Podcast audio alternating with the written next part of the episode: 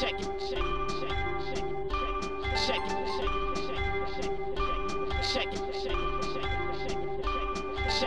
Zapraszamy na kolejny odcinek podcastu Codrive.pl, a w nim omawiamy najważniejsze wydarzenia z Grand Prix Francji. Czy aby na pewno Red Bull był najszybszym bolidem na torze? Co wydarzyło się w Mercedesie? Andy Schablin zdradza, że zawiniły komputery. Za to Nico Rosberg uderza w kierowców Mercedesa. Uważa, że Valtteri wykonał beznadziejną robotę, a Lewis był za miękki. W Williamsie radość po 12 miejscu George'a Russella. Sam też się cieszy i prawi sobie komplementy. Przedstawimy wam garść statystyk po wyścigu na Paul Ricard oraz zdradzimy nasze propsy i disy. Christian Horner i Toto Wolff dalej toczą swoją słowną wojenkę. Tym razem chodzi o silniki Hondy. Red Bull mści się na Mercedesie i zgłasza do FIA przednie skrzydła Mercedesa. Mówimy też o kiepskiej kondycji psychicznej Toto Wolfa. Będzie też o Sebastianie Vettelu, który nauczył się czegoś od Roberta Kubicy, a na koniec wyjeżdżamy do Austrii, aby zapowiedzieć zbliżające się Grand Prix Styrii. Na to, że zobaczymy Polaka i Polkę. Zapraszamy.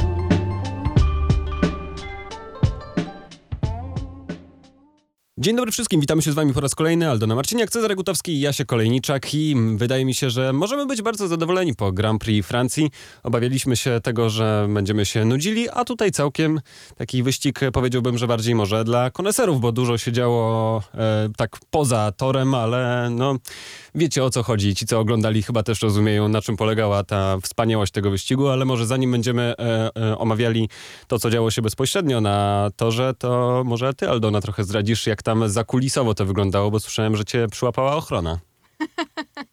Faktycznie popełniłam e, pas padokowe, mianowicie wybrałam się na e, pitlane i na grid w otwartym obuwiu, a tego nie wolno robić. Trzeba mieć e, zakryte palce, można mieć szpilki, ale, ale palce muszą być e, zakryte. W związku z tym e, trochę negocjacji na prostej startowej przy pomocy e, przyjaciół różnych z, z padoku się odbyło, ale e, wszystko, wszystko szczęśliwie dobrze. E, Żadnych... Nie ucięli palca? Nie, nie, nie, nie, nie ucięli, więc bardzo miło z ich strony i, i w sumie ze wszystkimi dziesięcioma wróciłam z Francji. Tym razem szczęśliwie. Cieszymy się zatem, że masz wszystkie palce cały czas, oby tak pozostało. To przejdźmy do tej mniej obyczajowej e, kwestii. Powiedzcie, czy Red Bull był faktycznie najszybszy podczas e, tego wyścigu? Nie, nie był najszybszy i to cała dyskusja powstała na ten temat. Natomiast e, jakby ewidentnie wszelkie dowody pokazywały, że szybszym samochodem generalnie w trybie wyścigowym był- Mercedes. Niewiele, bo niewiele, ale był. Najpierw Lewis urwał się na 3,2 sekundy e, Verstappenowi. I de facto nie straciłby prowadzenia, gdyby naprawdę niewyjątkowe okoliczności, gdyby ten efekt podcięcia nie był aż tak duży, raz, a dwa, gdyby nie ogromny błąd strategiczny Mercedesa, bo to, że nie wypatrzyli e, tego, że to pocięcie jest tak duże, no to powiedzmy, to już była wpadka, ale mogli, bo wcześniej było kilka przykładów samochodów, które wyjeżdżały, miały bardzo do, dobre tempo. Natomiast e, ich kierowca, Valtteri Bottas, e, z czołówki najwcześniej zjechał na pit stop. Więc w momencie, kiedy ściągnęli Valtteriego Bottasa i z, y, już powinni wiedzieć po Botasie, po jego okrążeniu wyjazdowym, że efekt pocięcia jest bardzo duży, jeżeli nie widzieli po innych, ale tak czy inaczej, y, kolejny powinien być Lewis Hamilton, po prostu. Natomiast Max Verstappen tak czy inaczej po prostu zjechał do boksu, bo musiał, żeby go nie podciął Bottas, y, więc tym samym spodowali cały, no po prostu oni sprowokowali cały ten, całą tą sekwencję zdarzeń, która sprawiła, że ostatecznie Verstappen wyprzedził Lewisa Hamiltona po tym, jak samo przecież oddał prowadzenie na początku. Więc generalnie fakt, że Hamilton urwał te 3,2 sekundy na początku, pokazuje, o tym, e, pokazuje to, że Mercedes miał lepsze tempo. Niewiele, bo niewiele ale miał, dlatego że e, no, ludzie z Mercedesa mówią, że e, Andy Chauvin chyba, że Lewis jechał wszystko, co miał w tym momencie. Okej, niech tak będzie. Natomiast potem mamy sytuację, kiedy Hamilton wyjeżdża za Verstappenem e, i za nim jedzie Valtteri Bottas i oni siedzą na tylnym skrzydle Maxa Verstappena. Szczególnie Lewis Hamilton długo w pewnym momencie odpuszcza, no bo nie można jechać cały czas pół sekundy za drugim samochodem, bo nawet w Mercedesie i nawet w rękach Louisa Hamiltona, który wybitnie traktuje opony, one zaczną się marnować, więc trochę odpuścił. Natomiast te dwie, te dwie sytuacje pokazały, że jeśli chodzi o tempo wyścigowe, to Mercedes był szybszy od Red Bulla, natomiast Red Bull miał y, w zanadrzu asa w rękawie. Tym asem w rękawie był y, de facto Sergio Perez w tym momencie, bo Perez miał zmienną strategię, przejechał dłuższy pierwszy stint, pierwszych 10 okrążeń mówił, że miał tragiczne, potem mu się jechało lepiej i jechał na jeden pit stop, ale mm, z jakby wy- wydłużonym pierwszym stintem, co oznacza, że miał o wiele świeższe opony na ten drugi. I Mercedes był tak zaszachowany, że e, o ile Red Bull mógł sobie bezrefleksyjnie pozwolić na to, żeby ściągnąć Maxa Verstappena na jeszcze jeden pit stop, a zrobili to dlatego, że wiedzieli, że Verstappen na tym komplecie opon nie dojedzie do mety raczej na prowadzeniu. Barcelona to pokazała wcześniej, także że na tym komplecie będzie ciężko. Natomiast Mercedes nie za bardzo, dlatego że yy, obaj wróciliby na pozycji numer 4, niezależnie od tego, który by zjechał pierwszy. E, tylko, że mm, jednym z kierowców, których miał do mięcia Max Verstappen był Sergio Perez, więc y, w tym momencie Perez by go po prostu y, puścił go, tak, e, tak było. Potem oczywiście musiał pokonać Bottasa i na końcu Hamiltona, natomiast Hamilton z kolei, gdyby zrobił to samo, no to w ten czas pierwszy kierowca, jakiego by spotkał, to był Perez, więc Mercedes był takim trochę sz- szachu strategicznym i de facto jakby piękno tego zwycięstwa Red Bulla polega na tym, ono było tak fajne, formułowe, inteligentne i tak dawno nie widzieliśmy tego typu rozgrywki w Formule 1, szczególnie ze strony Red Bulla, że mieli dwóch kierowców do rozgrywki i strategicznie rozegrali tak wyścig, że wygrali z szybszym samochodem. To ja mam trzy rzeczy do powiedzenia a propos tego, co powiedziałeś. Zacznijmy od y, podcięcia, nadcięcia, undercut, overcut. Otóż faktycznie, jak rozmawialiśmy sobie przed y, startem w padoku z różnymi kolegami z e, zagranicy, to wszyscy byli przekonani, że tutaj em, większy sens ma to, ma overcut, ma jechanie dłużej na, e, niż, niż, niż, niż, niż twój rywal. Nikt się nie spodziewał, że podcięcie będzie miało, będzie aż tak silne, że będzie miało aż taki efekt. Em, więc to pierwsza rzecz. I Mercedes też się nie spodziewał, byli, byli tym zdziwieni. Druga rzecz, teraz już y, przyznali, że e, ta decyzja, którą podjęli, wynikała z tego, że ich modele planowania strategicznego wyliczyły im, że to, ile mieli nad Maxem Verstappenem, mm, te niecałe 3 sekundy, że to im wystarczy, żeby wrócić, e, wrócić na czoło. Więc w tym momencie sami przyznali, że to jest po prostu błąd y, modelu, błąd tej symulacji. E, I tak naprawdę sami nie wiedzą, jak to się wydarzyło, więc to, co oni teraz zrobią, no to sprawdzą swoje modele planowania strategii, porównają to dokładnie z tym, co się działo w wyścigu, bo komputer im powiedział źle. Po prostu. Em, oni tego nie wymyślili, oni sami tego nie liczyli, oni wprowadzają te dane, dostają, dostają jakąś prognozę i według tego, według tego jadą. I według ich najlepszej wiedzy, czy też według najlepszej wiedzy ich komputera, ich modelu e, symulacji, tyle by wystarczyło, ile miał Luis, żeby wyjechać przed e, Maxem. Co chcesz dodać? Co to, że tak w Misiu, że w Misiu jest taka scena, że komputer, że możesz pan wpisywać wszystko, co chcesz, on i tak się pomyli. Mieli komputer z Misia. Te, komputer. Ale to zobaczcie, jaka zmiana w Mercedesie, no bo wcześniej się raczej nie spodziewaliśmy, żeby takie wtopy się e, pojawiały, a teraz to wygląda trochę niczym scena z Bambiego, gdy biega na lód i się zaczyna e, rozjeżdżać po tym, Od po tej razu tafli widać jeziora. różnicę pokoleń. Cezary o misiu, ja się kobambi, No, dobra. słuchajcie, no,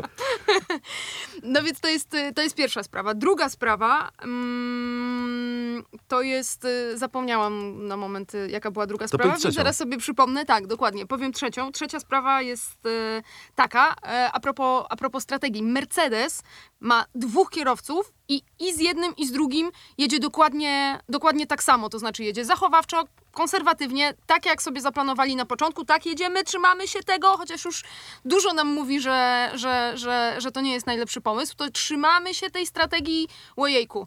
A Red Bull nie dość, że oboma kierowcami jedzie e, inaczej niż Mercedes, to jeszcze różnicuje w obrębie, w obrębie zespołu. Czyli tak jak mówisz, Perez jedzie na, na, na długi pierwszy stint, czyli na to overcut, a Max Verstappen na, na dwa pit stopy, więc y, to jest fenomenalne, że zagrała.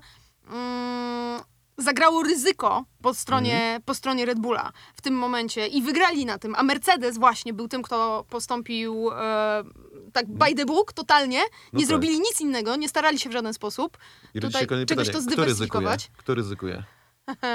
Ten, kto, ten, kto jest wolniejszy, tak? ten, ten Mhm. kto po prostu ma więcej do zyskania, No a nie ryzykuje ten, kto ma więcej do stracenia. I to jest kolejny dowód na to, że de facto nawet w samej świadomości Mercedesa oni w trybie wyścigowym mieli przewagę. Szczególnie po tym, jak Max Verstappen raczył był przepuścić Luisa w pierwszym zakręcie. Też tak sobie myślę o tym, że Red Bull faktycznie tutaj odwalił kawał dobrej e, roboty. No i Mercedes chyba zaczyna czuć tą e, presję, że na torze, na którym e, przewidywaliśmy, że wrócimy do standardu taki jak był w Barcelonie, e, no to tutaj coś nie e, zagrało i sam Szowlin przyznaje, że to denerwujące, bo uważam, że mogliśmy wygrać ten wyścig. Myślę, że mogliśmy mieć dwa samochody na podium, a jesteśmy w mistrzostwach, w których nie możemy sobie pozwolić na to, by przepuścić takie okazje, jak to zrobiliśmy dzisiaj. Zastanawiam się, czy to nie są już jakieś pierwsze sygnały, że na innych torach, tych w cudzysłowie normalnych, e, że Mercedes będzie miał problemy.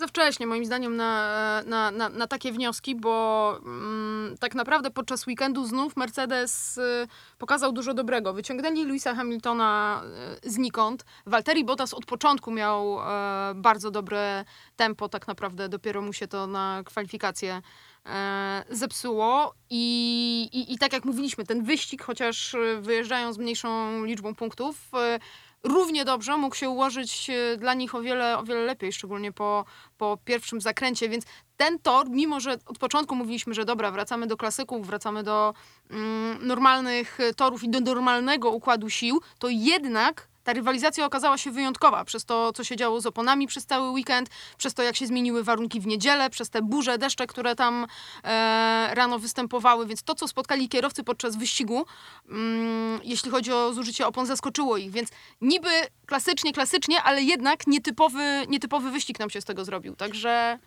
W ogóle nietypowy weekend i no fakt jest taki, że Red Bull zrobił postępy i to są znowu duże postępy i to pokazały kwalifikacje. Wcześniej było bardzo, bardzo blisko, teraz Max jednak e, był no, wyraźnie szybszy od obu Mercedesów, więc mi się wydaje, że to pokazuje ten skok prędkości Red Bulla, chociaż fakt jest taki, że gdyby Max nie popełniał drobnych błędów tu i tam, to nieraz byłby przed Luisem w czasówce, więc to, to też mi się wydaje, że, że to nie musi być tak, że się dużo zmieniło. Natomiast faktycznie, tak jak mówię, na bardzo dużo rzeczy e, się zdarzyło, które zagrały bardziej na korzyść Red Bulla. Jest cała ta kwestia tego, e, czy Red Bull ma e, silniki mocniejsze, ale o tym wydaje mi się, że jeszcze podyskutujemy potem. No, ale to, to, co warto zwrócić uwagę, to to też, że Red Bull, jako że wiedział, że jest wolniejszy w trybie wyścigowym, zagrał też bardziej ryzykownie z ustawieniami, bo to, co podkreślili wszyscy, to to, że mieli mniej docisku. Mieli po, Mm, po prostu, i to jest sekret tak. prędkości. Po prostu skrzydło mieli e, no, no, mniej docisku, tak trudniejsza jazda, bardziej ryzykowna, cięższa, szczególnie jak są zmienne warunki. E, Natomiast e, no, to im pozwoliło nadrobić część straty do Mercedesa, wręcz na, na prostych wy, wypracować przewagę. Tak jak mówisz o technicznych kwestiach jeszcze będziemy rozmawiali, ale teraz skupiłbym się na kierowcach Mercedesach, e, Mercedesa, e, którzy zdaniem Nico Rosberga tak na dobrą sprawę, wprost mówiąc, spaprali robotę e, na torze i zacząłbym od Walteriego Bottasa i Nico Rosberg o Bottasie mówi w ten sposób. Jako kierowca nie możesz ocenić sytuacji, jaka jest na zewnątrz, więc, więc zespół oczywiście musi podjąć decyzję w sprawie strategii. Tutaj odnosi się do słów Walteriego podczas wyścigu, który się e, skarżył, a wręcz krytykował e, decyzję Mercedesa, mówiąc, że mówił przecież, że trzeba jechać na dwa e, pit stopy. To była właściwa decyzja w kwestii strategii, ponieważ musieli go tam zatrzymać, aby ochronić zwycięstwo. Tyle tylko, że Valtteri, szczerze mówiąc, wykonał beznadziejną robotę, jeśli chodzi o defensywę. Szedł w bloki zupełnie niepotrzebnie, za późno hamował, pojechał prosto, więc Maxowi było bardzo łatwo go wyprzedzić. Może i tak by go wyprzedził, ale przynajmniej kosztowałoby go to trochę więcej czasu. To nie był zbyt dobry sposób obrony, można było to zrobić w dużo bardziej inteligentny sposób. No, dosyć mocny pojazd, e, tak szczerze mówiąc, i e, będąc Walterim Bottasem, ciężko byłoby mi przełknąć e, taką pigułkę. A co ma powiedzieć Lewis Hamilton, który usłyszał od Nico, że pojechał miękko, broniąc się z, tak, przed, przed Verstappenem. Rosberg to w ogóle tam, słuchajcie, wkładał szpilkę za szpilką, bo nie dość, że obu, kierowców, obu kierowców e, Mercedesa skrytykował, to jeszcze e, przy Toto Wolfie i Christianie Hornerze spytał e, Hornera, czy będą jakieś e, protesty na przednie skrzydło Mercedesa, no bo przecież mówili, że, że coś będzie. Potem przy Gaslim i Norrisie naraz mówi, a on powiedział, żeby, że zachowałeś się jak idiota w trakcie wyścigu, co ty na to? I tak z taką minion, niewiniątka po prostu wszędzie, tylko gdzie się pojawiał Nico Rosberg po wyścigu, to, to wbijał jakieś, jakieś szpile. Natomiast tutaj powiedział jedną ważną rzecz. Dlaczego Mercedes nie mm, zmienił strategii Walteriego Bottasa? No dlatego, że potrzebował Walteriego Bottasa, żeby Walteri przynajmniej spróbował chronić e, tyły Louisa Hamiltona. Em, Mieliśmy tę radio przez Walteriego Bottasa, który wyklinał i mówił, mówiłem wam, że to będzie strategia e, dwóch pit stopów. Dlaczego mi słuchaliście? Dlaczego Zespół nie cytujesz w odpowiedział w ogóle. pełni?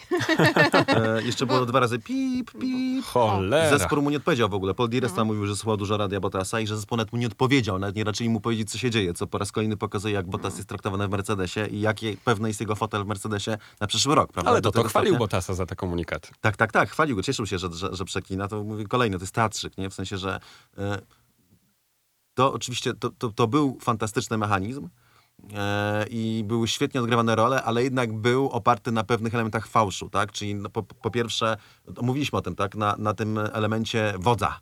Czyli tego Boga, nie? którym jest y, nasz jeden najlepszy kierowca świata, Lewis Hamilton, e, który nie ma wad, który nigdy nie popełniał błędów. Tak? Dogmat, tak? Nieprawda, bo tak nie było, bo, popełniał. Nic nie mówiąc wybitnemu kierowcę.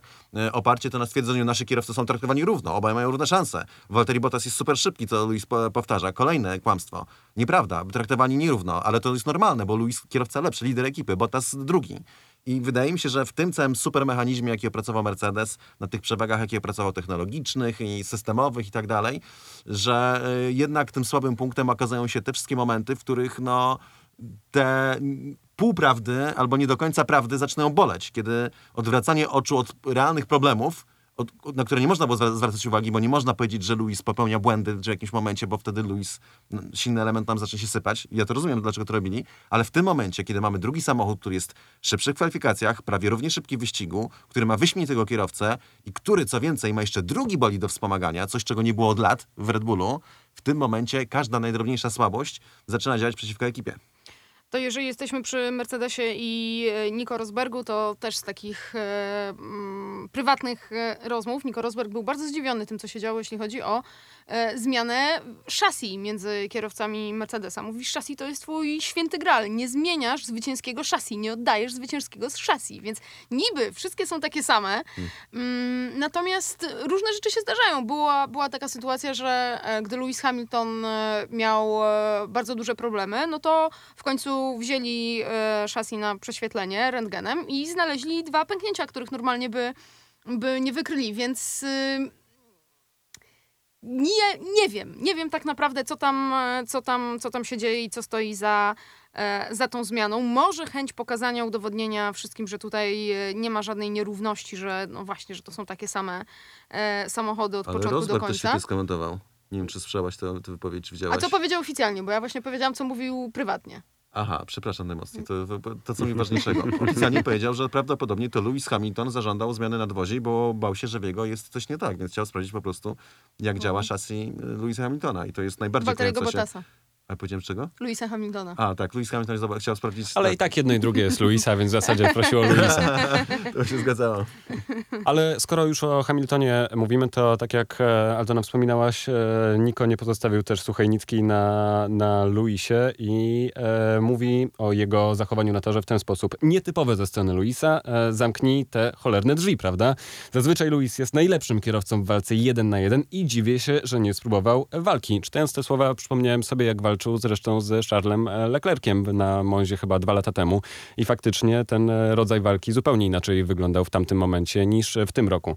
E, Dalej Rosberg mówi, przynajmniej spróbuj zahamować później, trzymaj go po zewnętrznej. Louis był trochę miękki, na co Hamilton odpowiada, że po pierwsze nie chciałem pogorszyć stanu moich opon niż już były. Max miał otwarty DRS, więc gdyby mnie tam nie wyprzedził, to wyprzedziłby mnie na prostej, więc nie byłoby różnicy, a ja po prostu nie miałem przodu, więc dopadły mnie tak czy inaczej. Nie było sensu bronić się mocniej, chyba widzieliście co stało się z Walterim. Skończyło się na tym, że po prostu pojechał prosto.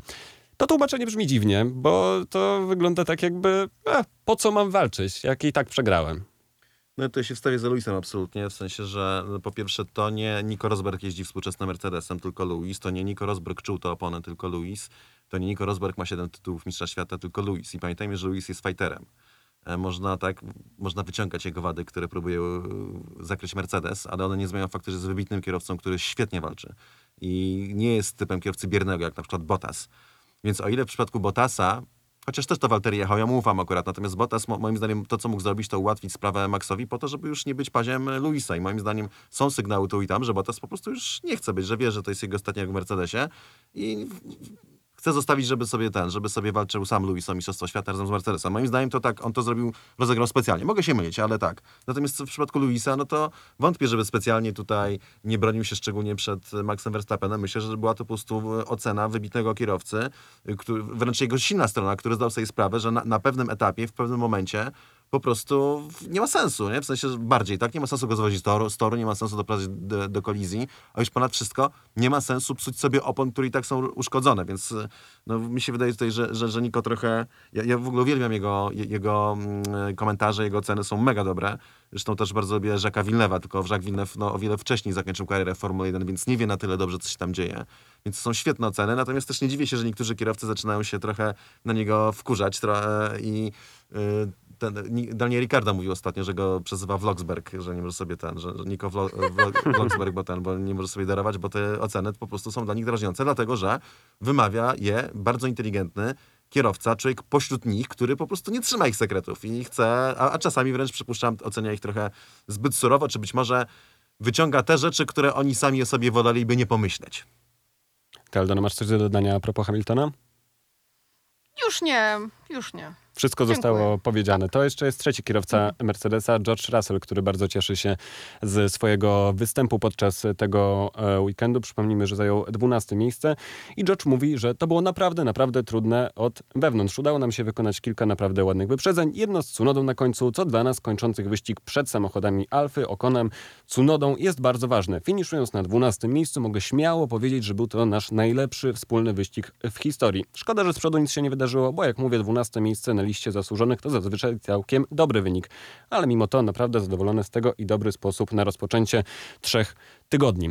George e, ma z czego się cieszyć w tym e, podczas tego wyścigu, czy to jest e, bardziej takie podbijanie swojej wartości? Tutaj może cezarową nomenklaturą się posłużę, że trochę jak Carlos zaczyna swój PR wokół siebie tworzyć. Jakie zaczyna, nie jakie zaczyna. Kto, Carlos kto od kogo się uczy? Carlos Sprinta Amateur to jest najlepszy kierowiec Formuły 1. Mi się wydaje, patrzyłem na, ten, na rozmowę, y, która była w tym, w Elevenie akurat, wy, wy nie robiliście w niedzielę, prawda? Dobrze mi się wydaje. tak.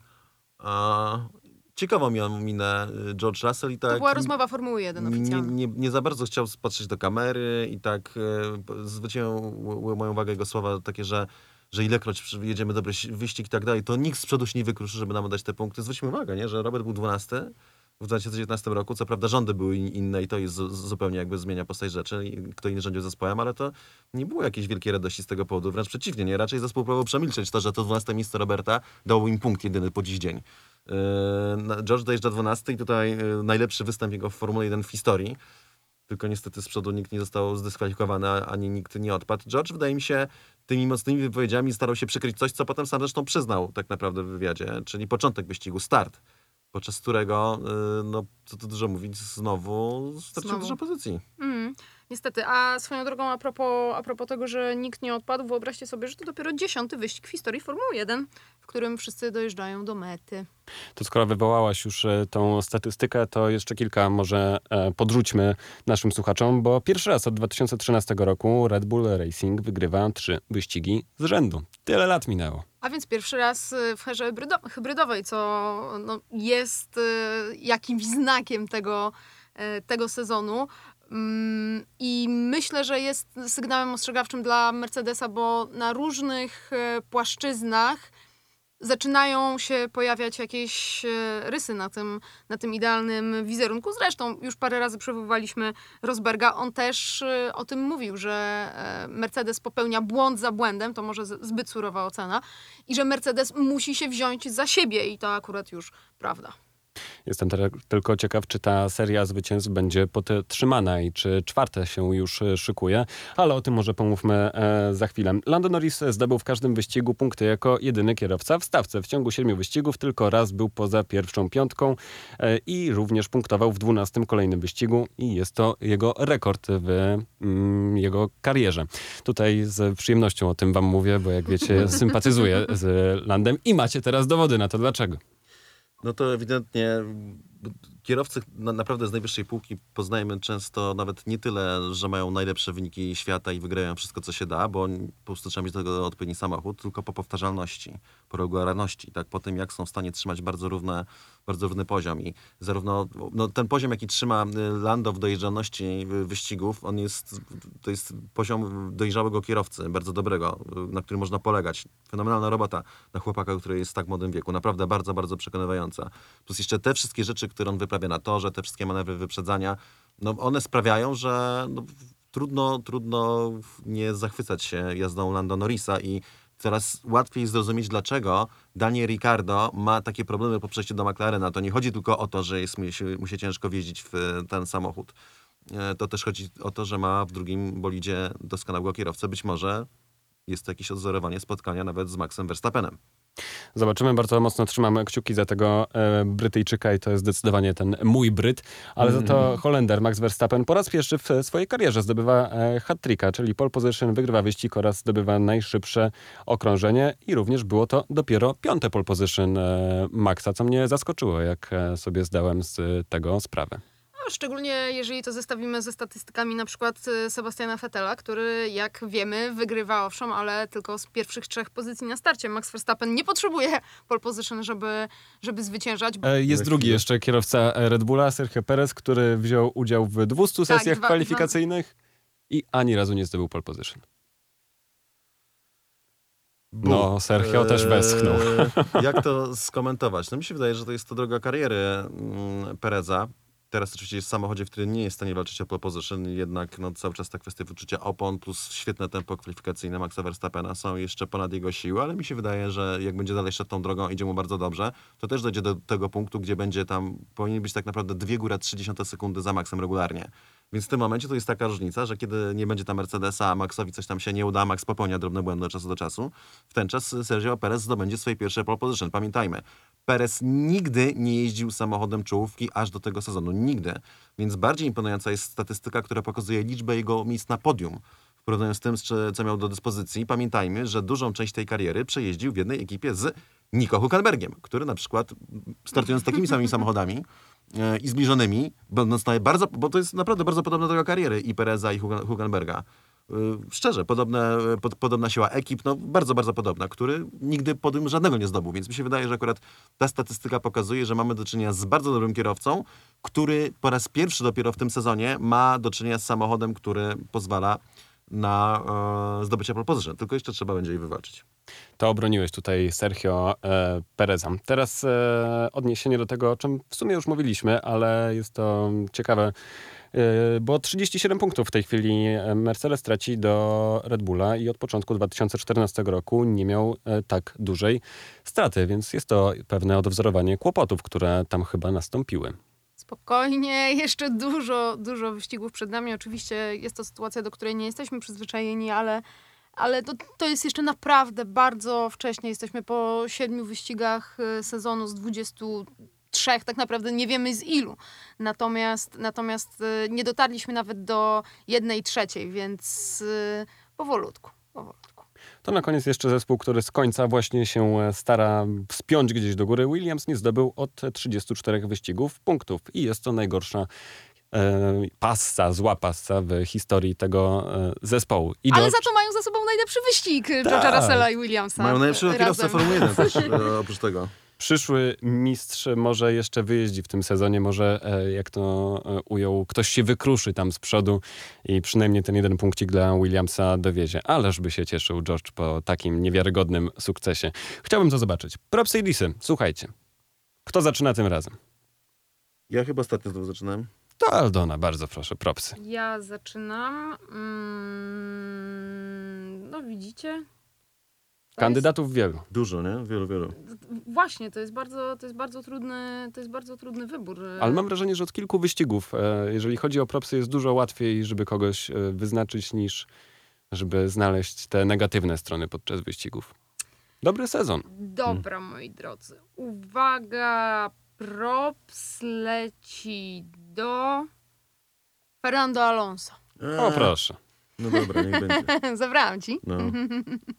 To dlaczego? Mm, kolejne dobre kwalifikacje, lepsze od y, Estebana Ocona. Estebana Ocona, który przecież jest y, na fali, podpisał właśnie kontrakt aż do 2024 roku z Alpine. Tymczasem Fernando Alonso lepszy i w kwalifikacjach, i w wyścigu, i trochę e, mam wrażenie wychodzimy z tego, z tej narracji o problemach Fernando Alonso na początku sezonu, bo jak spojrzymy na same czyste statystyki, no to one wyglądają e, dla Alonso coraz lepiej. Jest też wyżej w klasyfikacji generalnej od Okona. To ja, żeby się nie powtarzać, bo Lando Norrisa już chwaliłem, to pochwalę drugiego kierowcę McLarena, Daniel Ricciardo, który szóstym miejscem zaczyna moim zdaniem jakoś powoli się odnajdywać i trochę lepiej, albo w każdym razie bardziej powtarzalnie notować te swoje popisy na torze i oby utrzymywał się tak blisko Lando Norrisa. Jejku, kogo ja, kogo ja biedny mam teraz dać na tego, na propsa? Eee, Pereza w takim razie. Myślałem o Luisie, ale jednak, ale jednak, bo trzeba podkreślić, Luis Hamilton przejechał i- idealny wyścig, nie? w sensie to, co się dało wycisnąć, z auta, to wycisnął. Eee, nie wygrał dlatego, że zespół mu podyktował złą, złą strategię, ale wydaje mi się, że Perez jest tym kierowcą dlatego, że po prostu w końcu Red Bull ma zawodnika w tym miejscu, w którym mieć e, powinien. Tego idealnego drugiego kierowcę, świetnie pojechany wyścig, bardzo pewnie. E, No, szczerze, strasznie mnie po prostu cieszy, że, że, że Sergio znalazł się w e, tym miejscu. Mój dis idzie do e, Charlesa Leclerca, ale od razu mówię, że nie za to, co on sam zrobił, tylko tak naprawdę za Dis na. Ferrari. E, tak, dis na Ferrari, tak naprawdę y, nie mam tutaj dużo do zarzucenia kierowcy, natomiast e, Ferrari miało ogromne, ogromne problemy z, z użyciem opon po raz kolejny. Lepsze tempo w kwalifikacjach od McLarena i to wyraźniej, a potem w wyścigu tylko tak w dół, w dół, w dół, w dół, w dół i Charles Leclerc z dwoma pitstopami wcale nie dlatego, że tak było e, korzystniej i mądrzej, tylko dlatego, że nie miał wyjścia. Dopiero 16 miejsce, zresztą e, Sainz też bez punktów, więc taki dis dla, dla Ferrari, ale niżej Charles Leclerc, więc dla niego. Ciężki sezon to dla Charlesa Leclerca. To niewykorzystana szansa w Monako, teraz problemy wielkie w Ferrari. Oj, no dużo jeszcze brakuje do tego, żeby czerwoni chyba wrócili na, tą, e, na szczyt tabeli. Ja z kolei punktuję Yukiego Tsunodę, który może i w wyścigu się przebił do góry, ale wydaje mi się, że gdyby Pierre Gasly był w takiej sytuacji, to trochę lepiej by wykorzystał tą sytuację, albo nie tyle co wykorzystał, co lepiej by nadrabiał te straty. No i co tu dużo mówić. No Yuki w kwalifikacjach po raz kolejny nie zachwyca, a wręcz zawodzi. No a podczas wyścigu nie robi tak dobrej roboty, jak e, wydaje mi się, że Pierre Gasly by mógł zrobić. Wow, znowu wziąłeś mojego.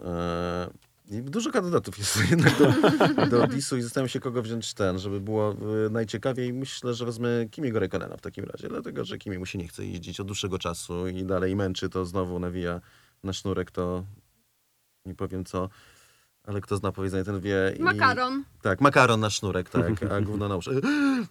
I Przepraszam. wyszło. Szydło z worka. Nie, nie, nieważne. To było oczywiście przejęzyczenie. Eee, po prostu szczerze słaby wyścig dla Alfy, słaby dla Kimiego. Ja wiem, że oni tam źle ze strategią zrobili i tak dalej, ale, ale no niestety...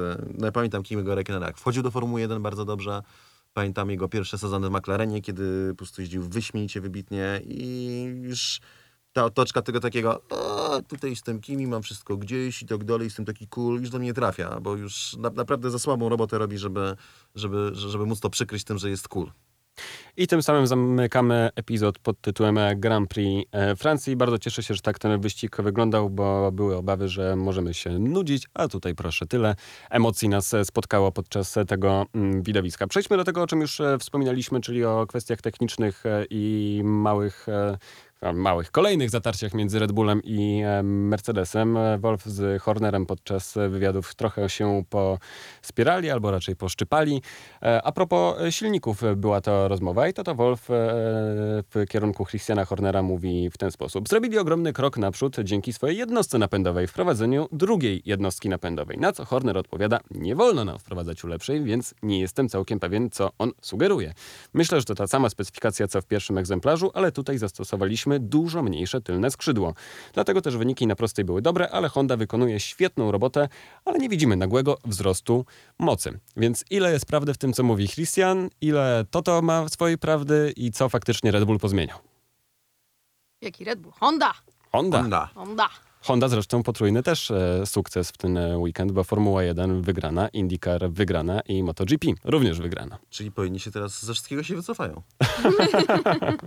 no tak, jak idzie tak dobrze, to trzeba odejść, prawda? Niczym Nico Rosberg. Tak, tak, zostawić technologię komuś innemu i nie odejść niczym Honda, tylko Honda tak odchodzi. Okej. Nico Rosberg nie pozostawił swoich umiejętności nikomu innemu.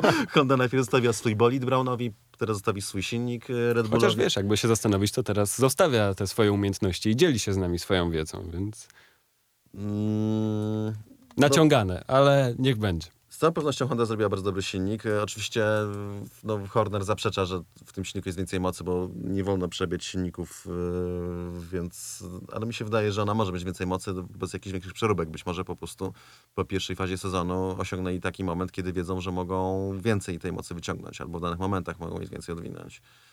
Mm, No to nosi znowu takie, bo tutaj się toczy, to, to jest najciekawsze, ta e, rywalizacja, nie rywalizacja, to się toczy wojna na słowa między Christianem Hornerem a Toto Wolfem, coraz dłuższa. I to jest wojna, którą nagle Toto Wolf, e, Zaczyna przegrywać. i to z Kretesem, z Kretesem, jest dużo dziwnych wypowiedzi, dużo bardzo nerwowych, e, no generalnie to to ma problem, tak? I, to, to jest bardzo w ogóle interesujące, że, że facet tak mu nie życzę absolutnie, życzę mu jak najlepiej, ale że facet, który ma w zasadzie wszystko, co mógłby mieć, tak, jest, jest bardzo bogaty, osiągnął ogromne sukcesy, prowadził i nadal prowadzi najlepszy zespół w historii Formuły 1, prawdopodobnie. Nawet jeżeli teraz już nie są najlepszym czy lepszy jest Red Bull, to nic nie skreśli tego, co Mercedes osiągnął przez te wszystkie lata. Ma żonę, dzieci, no wszystko, czego można i, i biedny nam w, zaraz może popaść w problemy zdrowotne ze stresu. E, dlatego, że ekipie nie idzie. Bardzo, bardzo ciekawy taki przykład. Wiele osób chyba tak żyje niestety, no, że musi, musi, mówił, że podczas tej pandemii zaczął zwracać uwagę na te rzeczy, które mają znaczenie, a jednak wydaje mi się, że ciężko się oderwać, co nie jest w żaden sposób krytyką, czy pretensją. To jest wielki człowiek, co tu dużo mówić, tak, z ogromnymi osiągnięciami i też funkcjonuje w sposób wyjątkowy. Natomiast jest to, może to być to destruktywne dla Toto, zaczynam się Mm. martwić o niego.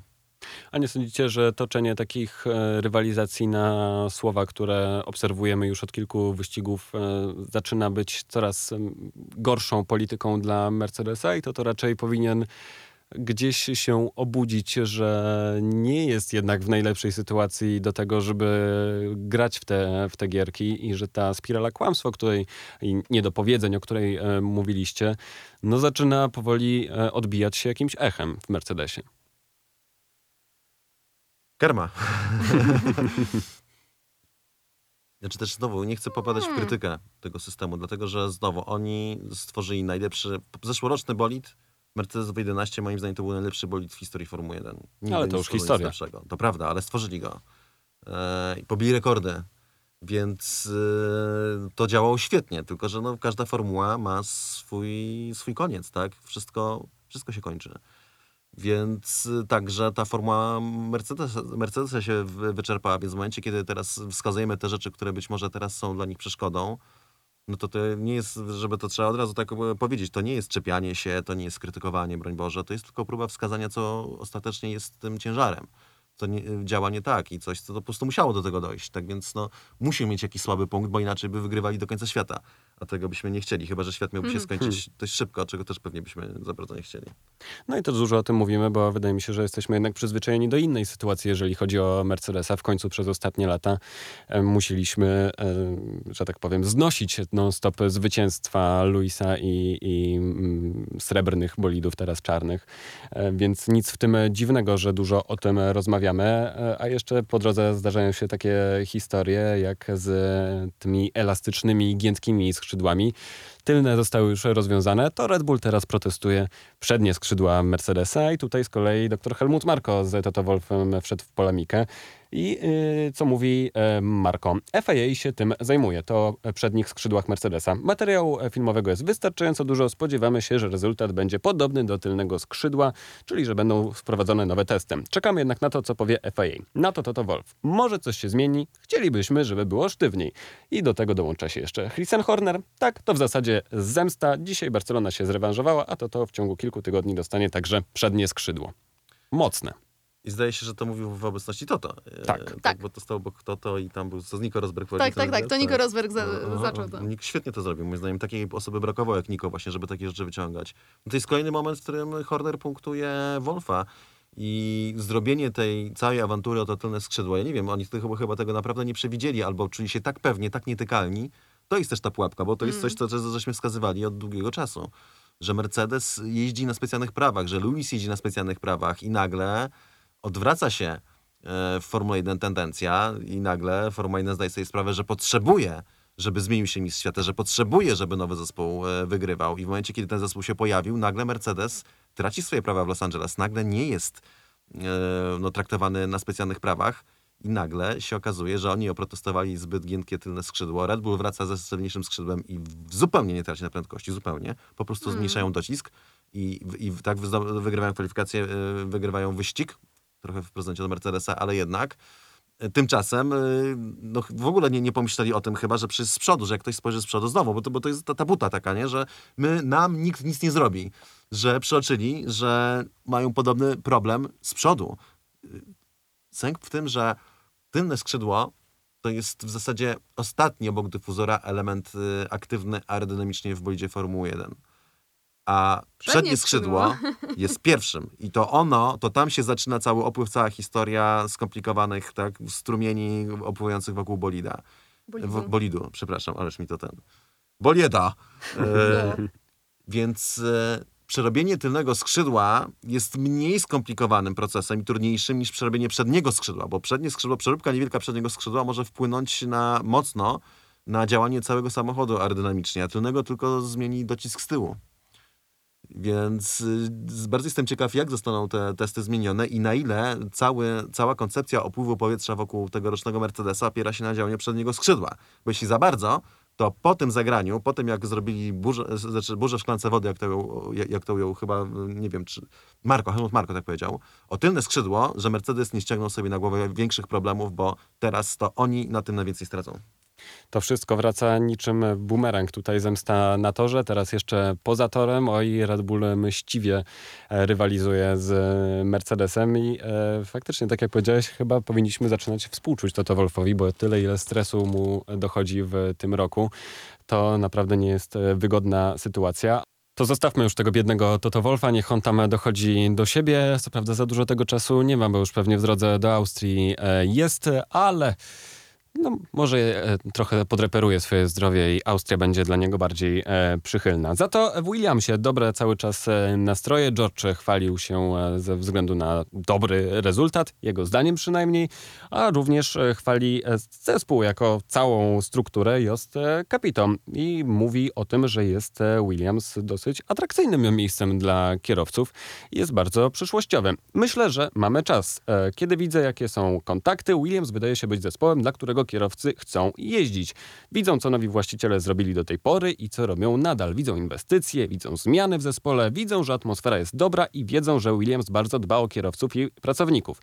Tutaj chyba trzeba podkreślić to, że już po zmianach e, personalnych, bo wcześniej to nie jestem do końca przekonany, czy ta atmosfera była aż e, tak dobra. Jestem pewien, że w nadchodzących miesiącach Williams e, będzie stawał się coraz bardziej atrakcyjny dla kierowców, dlatego nie mamy żadnego pośpiechu. Jeszcze a propos plotek dotyczących George'a Russella, plotek, półplotek, nie sądzę, żeby był zestresowany. On jest bardzo silną osobowością. On wie na czym stoi, jakie ma możliwości, a jego występy, e, ja nie widzę, żeby był zdenerwowany. Myślę, że jest bardzo zrelaksowany. Jest z nami szczęśliwy w tym roku. Nie jest to samochód, który chciały mieć, ale widzi, że zespół idzie do przodu i widzi w tym przyszłość. Dlatego jest bardzo pewny siebie i nie przejmuje się tym, e, że jesteśmy bardziej z tyłu. Dużo pozytywów. George Russell się nie musi niczym przejmować, bo on wie, że trafi do Mercedesa. Natomiast e, a propos tego e, miejsca w e, Williamsie, tego kiedy ono się zwolni, bo myślę, że się zwolni, to też, wiecie, zupełnie mi się nie podobało, już mieliśmy zostawić to Wolfa, ale jeszcze, jeszcze na chwilkę, jeżeli pozwolicie, e, jego, je, jego żarty z tego, kiedy podejmie decyzję dotyczącą e, kierowców, e, mówienie o tym, że to będzie zimą, grudzień, styczeń, może luty, no e, come on, a potem następnego dnia wchodzi, nie, nie, no żartowałem tylko, to tak droczyłem się, bo chcemy to zrobić e, jesienią. Kto żartuje z takich tematów? To są poważne rzeczy. E, no, nie robisz tak, no, a gdyby rzeczywiście chcieli podejmować decyzję później, no to też postawią w bardzo trudnej sytuacji e, jednego kierowcę, no bo nagle się okaże, że, że zima za pasem, a ktoś nie ma miejsca, więc e, na pewno mm, będą to chcieli rozwiązać wcześniej. Mm, Natomiast im wcześniej, tym gorzej dla Walteriego. E, tak, tak, tak mi się wydaje, że, że, że ta jesień będzie trudna. No i co? No i zobaczymy, czy nie dojdzie przypadkiem do e, zamiany miejsc, czy Walteri nie wróci tam, skąd, skąd przyszedł, aczkolwiek nie wiem, czy tak naprawdę ten Williams jest aż tak atrakcyjny e, dla kogoś, kto był w bolidzie mm, mistrzowskim. Może jest atrakcyjny dla innych. Mamy e, paru chętnych e, kierowców, e, to e, na pewno. Mm, Mamy też takich z portfelami dużymi, to też, e, to też na pewno. A to o takich tylko chodzi. Mm, Tylko o portfel? Oczywiście, że tak. A, a jakich innych może wziąć kierowców Williams? Kto, kto normalny będzie chciał jeździć w Williamsie? No nie wiem, może jakiś junior, ale z całą pewnością pójdą za te pieniądze. Dlatego się zastanawiam, czy Bottas będzie jeździł w Williamsie w ogóle, Mhm. czy nie jest tak, że... No tak. Bo to, to, to będzie musiał wtedy zapłacić za potem dla, dla Bottasa. Bottas nie potrzebuje żadnego kierowcy. Zwróćcie uwagę, ilu teraz, ilu teraz jest dobrych kierowców, którzy mogą wnieść pieniądze Mhm. do Formuły 1, więc wystarczy poszukać innego kierowcę z rynku, za którego ktoś będzie chciał zapłacić. No, na tym polega właśnie taki cały paradoks współ- współczesnej Formuły 1, że jest to sport tak prestiżowy, że no, jest wielu ludzi, którzy wejdą na duże pieniądze. Przecież Latifi wszedł, tak, to jest główny sponsor Williamsa, wszedł na duże pieniądze do ekipy, która była w stanie absolutnie opłakanym. w stanie niemalże upadku, ale wszedł z wielką chęcią, wchodząc na to wolne miejsce, te, dopóki ktoś inny tego miejsca nie przejmie od niego. Więc na tym polega to, nie wiem, czy paradoks, czy piękna Formuła 1, że choćbyś miał nawet zespół Williamsa pod rękami e, pani Claire, czyli absolutny cień zespołu Formuły 1, to zawsze znajdziesz kogoś chętnego, żeby w tej ekipie jeździł, więc, więc tutaj nie dziwię się, że Williams się nie martwi, że, że, znajdzie, że znajdzie chętnych na fotel, na pewno będzie ich y, wielu. No i też miejmy nadzieję, że to będą jak najlepsi kierowcy, bo teraz jest to zespół oczywiście inny, zmienił właścicieli. Jest to zespół w fazie odbudowy, jest, jest to zespół, który idzie, idzie do góry i pozostaje nam tylko za to trzymać kciuki. Natomiast no, w obecnym stanie, chociaż nie, pamiętajmy, teraz jest w Formuła 1 jedna ekipa, która jest gorsza od Williamsa i przecież ta ekipa A też zatrudnia kierowców, którzy wnoszą pieniądze. Znaczy, przepraszam, MIG nie. Y, MIG wnosi y, inaczej. Przypadkiem znaleźli się niemieccy sponsorzy, którzy weszli do Hasa dlatego, że jest tam Mick Schumacher. No i oczywiście nie ma znaczenia, że Mick jest kierowcą Ferrari i Haas jest w zasadzie teraz z ekipą satelicką Ferrari. To też nie ma nic wspólnego. To jest czysty talent. Natomiast oczywiście ten zły Nikita Mazepin, no to to jest wiadomo, ten niedobry kierowca, co dzięki niemu pieniążki przychodzą do, do ekipy Hasa. Mik, to wiecie, musi znosić to, że jeździ bolidem z rosyjską flagą na, na swoim e, malowaniu. To wydaje mi się, że jest wystarczająco ciężkim e, doznaniem dla, dla niego. Ale słuchajcie, gdybyśmy tak, e, gdybyście mogli ocenić Williamsa, no bo na podstawie tego, co mówi Jost, no to brzmi jak ekipa z planem, która w ciągu najbliższych lat powinna stać się znowu ważnym graczem w Formule 1. Co powiecie o Williamsie po tych zmianach? Faktycznie idzie to w dobrym kierunku, czy to jest trochę owijanie w bawełnę? Słuchajcie, no na pewno idzie w lepszym, bo już w gorszym iść nie mogło. E, Na pewno plan jakiś jest, widać to po zmianach e, personalnych, e, po zwolnieniu dotychczasowego dyrektora technicznego, który zresztą miał bardzo dobre opinie w e, Williamsie i w ogóle w brytyjskim świecie, więc tutaj e, Jost Capito sobie mm, zwolenników w tej brytyjskiej społeczności wyścigowej e, tym ruchem nie zrobił, więc teraz to do Josta Capito się mówi, panie szefie, przez, e, przez, przez, przez, przez padok. Natomiast no, w jakim kierunku to pójdzie, bardzo trudno powiedzieć, no bo w tej chwili faktycznie mamy na czele na dwóch najważniejszych stanowiskach e, ludzi, którzy mają ogromne doświadczenie w sportach motorowych, ale w e, rajdach. I no, pytanie, na ile to doświadczenie z e, WRC pomoże. Jost Capito oczywiście no, przede wszystkim ma tym, ma tym dobrze zarządzać, a to doświadczenie to, to na pewno ma i zarządzać dobrze na pewno, na pewno potrafi, ale no, nie wiem, czy mimo wszystko nie brakuje im tam troszeczkę ekspertyzy takiej e, czysto formułowej. No to być może w tym szaleństwie jest e, metoda i Williams wkrótce, wkrótce gdzieś wyruszy wyżej w tabeli. Dobrze by było, żeby jeszcze jeden zespół się ścigał jeszcze, gdyby Alfa odżyła. Och, marzenia. E, za to e, wymarzonego kierowcę chyba znalazł Aston Martin, bo Otmar Schaffnauer bardzo zachwala sobie współpracę z Sebastianem e, Vettelem. Szczególnie tutaj skupia się na tym, jakie informacje Sebastian przynosi do zespołu, jak analizuje wyścigi i każdy wyjazd na tor.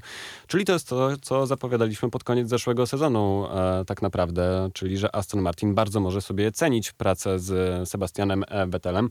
I Otmar Schaffnauer w takich słowach o Vettelu. Cóż, debriefy są bardziej szczegółowe niż wcześniej, a ze względu na szczegóły są zdecydowanie dłuższe. Debriefy, czyli te spotkania po po zakończeniu e, weekendu, gdzie omawiają to, co się wydarzyło, omawiają różne dane, analizują i tak dalej.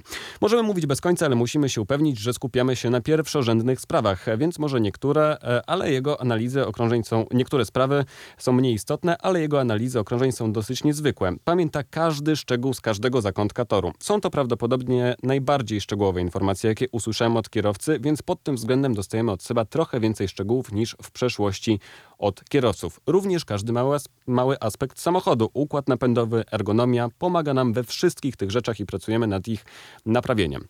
Więc skłaniamy się chyba w stronę Sebastiana. Tak, bardzo podobał mi się ten opis, bo zawsze miałem taką teorię. E, jako, że no, byłem blisko zespołu BMW Zauber, kiedy startował tam Robert, byłem bardzo blisko tego zespołu, kiedy pojawił się tam Sebastian Vettel.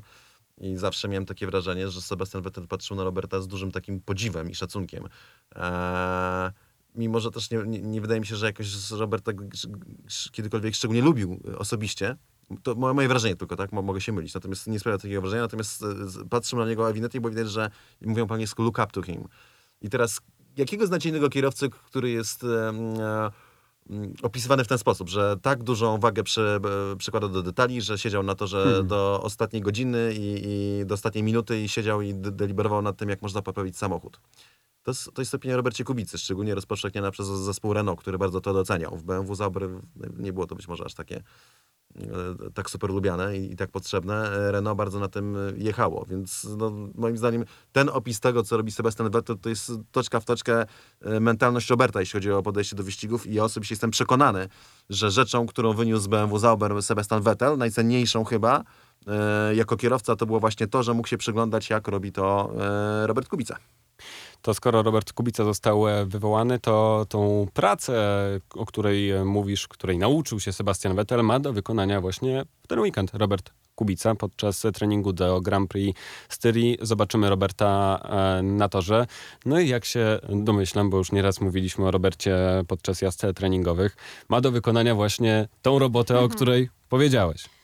Właśnie, to jest za każdym razem e, musimy się skonfrontować z tymi marzeniami, które gdzieś tam w kibicach e, siedzą, czy zobaczymy Roberta na szybkim kółku, miękkich oponach, e, walce o czas. No, to nie jest po to. Żaden trening nie jest po to, żeby kierowca pokazał swoją, swoją prędkość. Żaden pierwszy trening do tego, do tego nie służy. Tutaj Robert pracuje dla zespołu. Też minęło trochę czasu, odkąd ostatni raz siedział w e, bolidzie. To było w Barcelonie, więc e, od tamtej pory no, zmiana samochodu, weekendy i LMS, wiemy, więc e, no tak, no nie, nie szukajmy tutaj popisów prędkości. O, to No tak naprawdę chciałam powiedzieć. Nikt nie będzie chciał tych popisów e, raczej robić. No myślę, Mhm. że chyba, że będą robili jakiś rodzaj próby, bo to będzie jednak, e, Robert, jego praca będzie użyteczna dla zespołu. To jest opinia trzeciej osoby, która pojeździ tym samochodem, opinia osoby, która no akurat co jak co, to nie mam wątpliwości, że jeśli chodzi o czucie samochodu i generalnie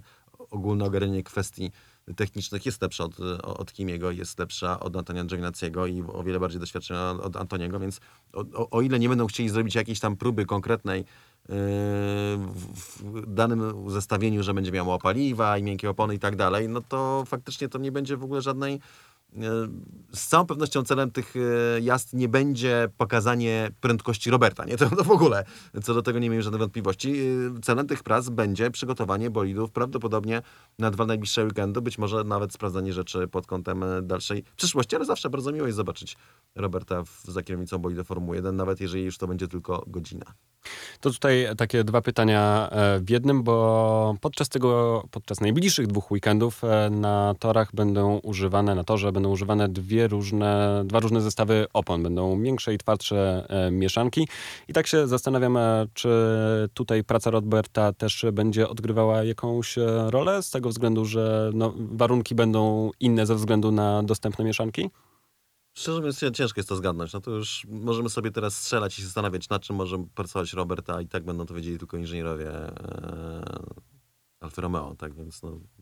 no To w takim wiemy, razie w perspektywie już e, co do e, opon, jak e, ta decyzja Pirelli wpłynie na ściganie? To faktycznie ma szansę jakoś urozmaicić te weekendy?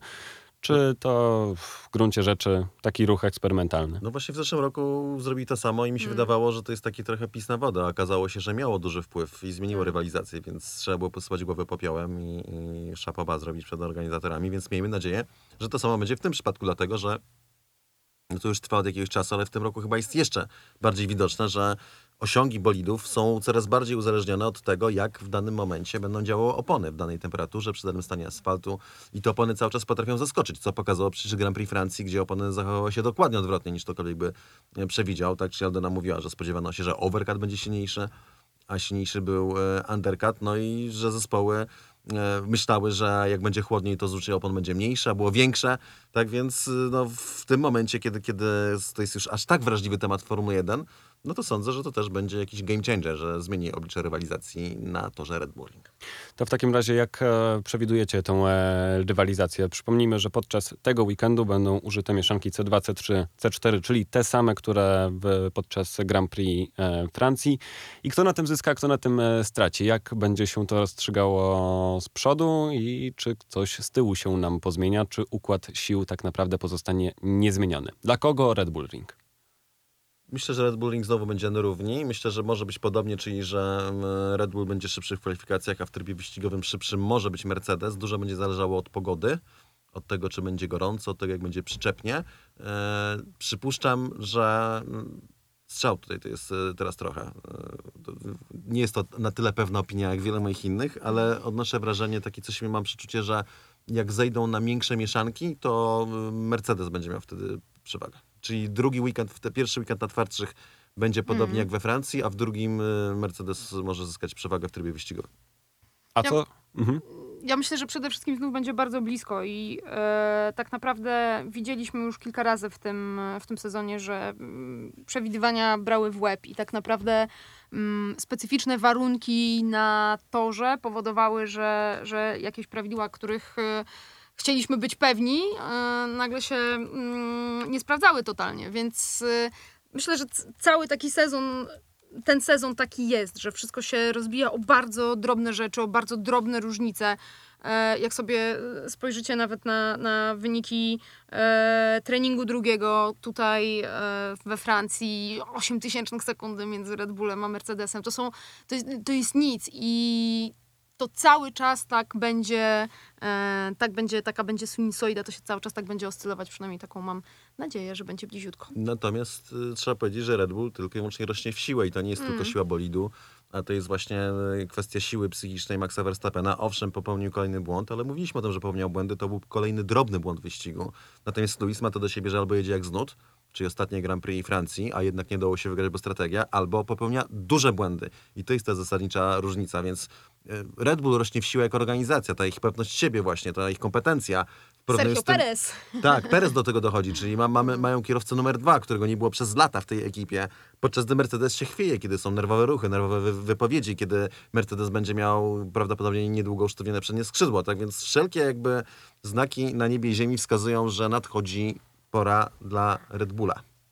A do tego wszystkiego jeszcze dochodzą e, warunki atmosferyczne, bo nad Europą w tym tygodniu dużo burz, opadów ma przechodzić i w tej chwili pogoda dla Austrii od piątku właśnie z 90% szansą na opady deszczu, więc jest szansa, że będzie się działo i kotłowało tam w czołówce. Ale zakładając, że to się nie wydarzy, to co z resztą stawki? McLaren, Alpine, Aston Martin, Ferrari. Ferrari tragedia. Ferrari bo- tradycyjnie lepsze w kwalifikacjach niż w wyścigu. Tragedia. E, tak, myślę, że, że, że tutaj e, McLaren znów będzie, e, będzie lepszy. Tak naprawdę, wiecie, myślę, że to, co widzieliśmy przez ostatnie dwa weekendy, czy e, w Baku, czy we Francji, to jest taki obraz, który już się nam w miarę utrwala. To znaczy, mimo zmiany dużej toru z licznego na ten klasyczny drogowy, to tak naprawdę, jak, jak, jak spojrzeć na tę na tę próbę sił, szczególnie kwalifikacyjną, no to, e, no to dużych zmian w szyku tu nie ma, więc ja bym się mimo wszystko spodziewała czegoś e, podobnego. Pytanie, e, co się zadzieje w wyścigu, czy będą takie niespodzianki, jak tutaj ta negatywna z Ferrari. Natomiast no, generalnie mniej więcej już wiemy, kto gdzie jest. Wiemy, wiemy, też mi się tak wydaje. Znaczy, to, to będą tutaj zmiany, będą fluktuacje tak zwane, dlatego że po prostu to jest taki sezon, że w zależności od tego, jaki mamy tor, jakie mamy oponę, to jedne opony... Jak wieje. jed- Jedne tak, jedne, jak wieje, jak pada, jedne zespoły idą wyżej, drugie niżej. Natomiast wydaje mi się, że jeśli będzie cieplej, to Ferrari jednak, mam nadzieję, że sobie trochę lepiej poradzi. Eee, chociaż cholera ich wiem. W skrócie naprawdę, bo było zimno, Włoska było robota. źle. W Hiszpanii też zdaje się, y, tracili na dystansie, kiedy się zrobiło gorąco, więc tak z nimi, z nimi nigdy się nie trafi. Zobaczymy, jak Lando Norris będzie w punktach. O!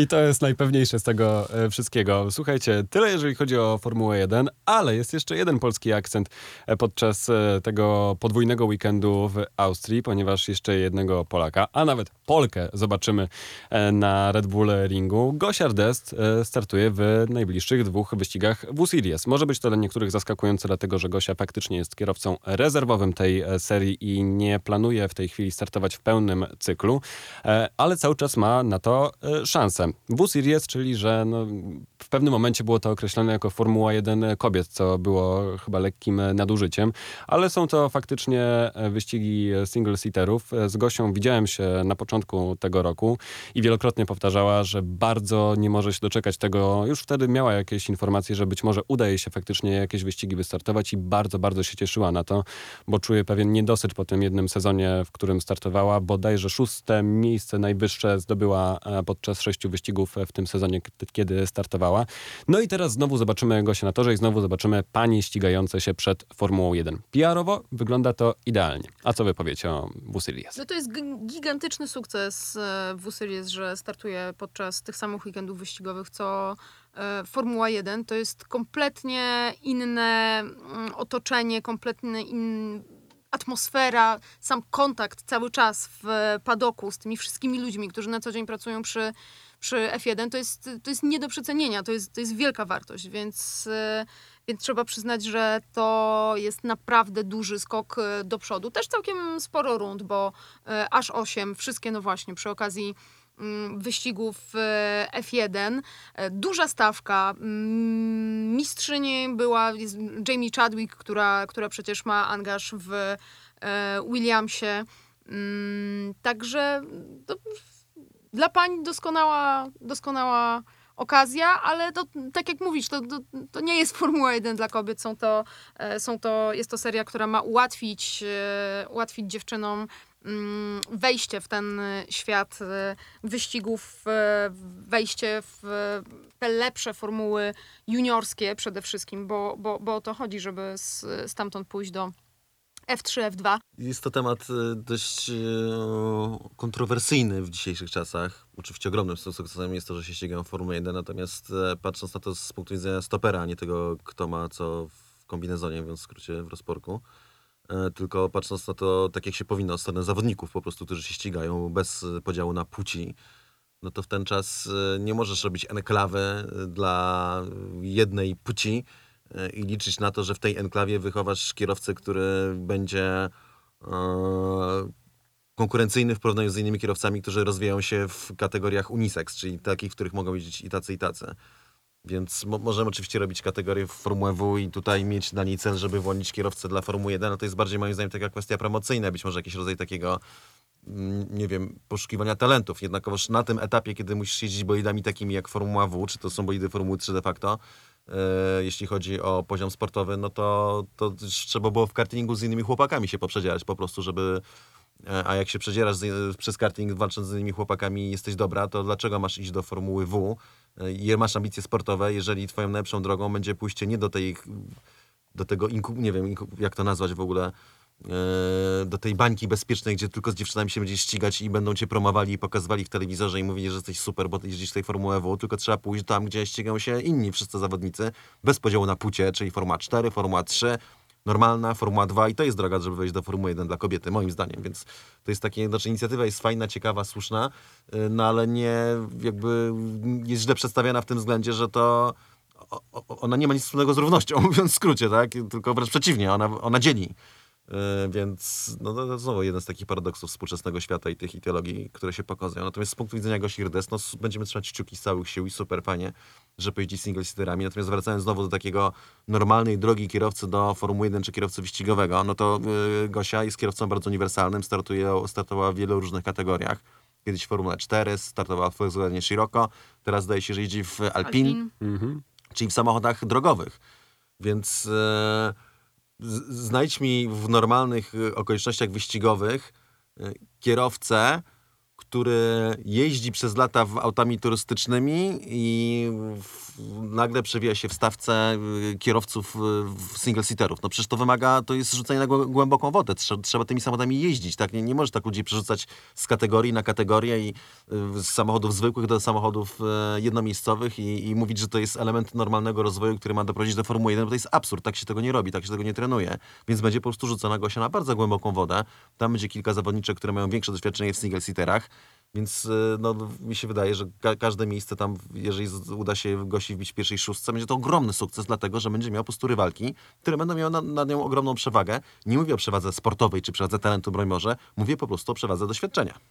Tak jak mówiłeś, Gosia w takim cyklu mieszanym startuje i tutaj raz samochody, raz single-seatery, potem znowu powrót do samochodów. W kartingu też przecież wielokrotnie startowała już po tym swoim juniorskim e, epizodzie właśnie w ramach e, treningu, więc przykłady z kierowców Formuły 1 ewidentnie tutaj się uwidaczniają. E, ja bym mógł polemizować z tobą a propos słuszności W-Series i tego, czy, czy na pewno to jest e, sprawianie, że ta równość, która powinna być wprowadzona, generuje nierówności, E, bo jednak mam wrażenie, że faktycznie ta droga już dla zwykłego chłopca, który niekoniecznie ma duże fundusze, jest na tyle ciężka od samego początku drogi motosportowej, że, że wiesz, jeżeli nie masz pieniądza, który ci pozwoli wejść do fabryki i zdobywać jakiekolwiek tytuły, albo przynajmniej być w pierwszej piątce, siódemce mistrzostw świata, e, bo prywatnie tego się praktycznie nie osiąga, to gdzie my, wiesz, mówimy o dochodzeniu do F4, F3 i utrzymywaniu się tam przez dłuższy czas, zwłaszcza jeszcze... Ale to mówisz o Czym zupełnie innej od Ale dziewczynki w wiesz, tym momencie? no. Co, co to za różnica? No taki, Czy że jak to- to traktujemy? Równość, czy, czy, No, czy to wiesz, jednak to dzielimy? I... Z jakiegoś powodu... Parytety. Z jakiegoś powodu Gosia skacze z kwiatka na kwiatek, a przecież to nie jest tak, No że to, czy to ona... jest kwestia płci? No, to, a też nie jest kwestia wyników. No przecież Gosia nie obija się na samym końcu stawki, a inni kierowcy z jakiegoś powodu zostają na dłużej w tych kategoriach. Nie chcę tutaj zwalać wszystkiego do jednego worka, a, ale wydaje mi się, że jest to jakaś inicjatywa, która może zwrócić uwagę na to, że być może warto dać paniom e, też e, szansę, zwłaszcza Ale kiedy... Jasiek, szansę, słuchaj, Jasiek, moim zdaniem to są szansę. po prostu, panie mają szansę i to jest tak, że e, wszyscy są tak bardzo spragnieni Liberty, gdyby miało kobietę, która jest wystarczająco dobra, to by poszło na kolanach do Częstochowy dziękować za to i by wszystko zrobili, żeby ona Oczywiście, była tak. w, jak najwyżej. Wszyscy na to czekają, nie na tę mówię, kobietę. czy W, na, w, w Formule 1 czy w Formule 2, więc to po prostu, gdyby, gdyby pojawił się ktoś, kto jest, e, kto jest wystarczająco e, dobry, to wszystkie drzwi miałby, miałby otwarte, więc... był łatwiej e, rozszerzenie. Nie, przepraszam, byłaby d- tak dyskryminowana jak Lewis Hamilton w swojej drodze, na tej samej zasadzie. To jest bzdura, wszyscy na to czekają. I tu nie ma w tym nic Tak, złego, bo to jest po prostu, oczywiście. ta- tak, tak to działa. Masz kierowcę bardzo dobrego, który trochę się różni od innych wyglądem, dajmy na to, od, od, od tego standardu. I to jest super, że możesz go wprowadzić i że to wprowadzi jakiś rodzaj odmiany i pokazać, że to jest sport dla wszystkich. Natomiast jeszcze raz, to jest kierowca, który musi jak Lewis Hamilton przejść tę drogę, tak? Czyli startować w kartingu, pokazać ogromny talent, przejść przez serie juniorskie, zwrócić czyjąś uwagę, jak każdy inny. Po prostu, niezależnie od koloru skóry, niezależnie od tego, jakiej jest płci. I to jest w tym momencie, wtedy w, te, w ten sposób znajdujesz zawodnika lub zawodniczkę godnego Formuły 1, a nie tworząc im osobne kategorie i tam konkurs jazdy y, samochodem. No to, to jest takie trochę, moim, moim zdaniem, to jest absolutnie inaczej może to jest i dobra idea i może to i zadziała i trzeba za to kciuki. Natomiast przedstawienie tego jako idei, która ma dążyć do równości, no to to jest zaprzeczenie równości. To jest dokładnie robienie parytetów, tak? I ułatwianie komuś drogi. Oby się sprawdziła. Ja nie jestem przeciw, tylko chodzi o to, żeby nazwać rzeczy po imieniu po prostu. To niech to będzie kuźnią talentów dla kobiet i może jakimś e, starterem do wejścia w tą single-seaterową karierę dla pań. Zobaczymy, jak to będzie wyglądało w kontraście z Formułą 1. Na jednym torze oba te, e, obie te serie się spotkają już w najbliższe dwa weekendy. A za dzisiaj bardzo wam dziękujemy. Aldona Marciniak, Cezary Gutowski i Jasie Kolejniczak.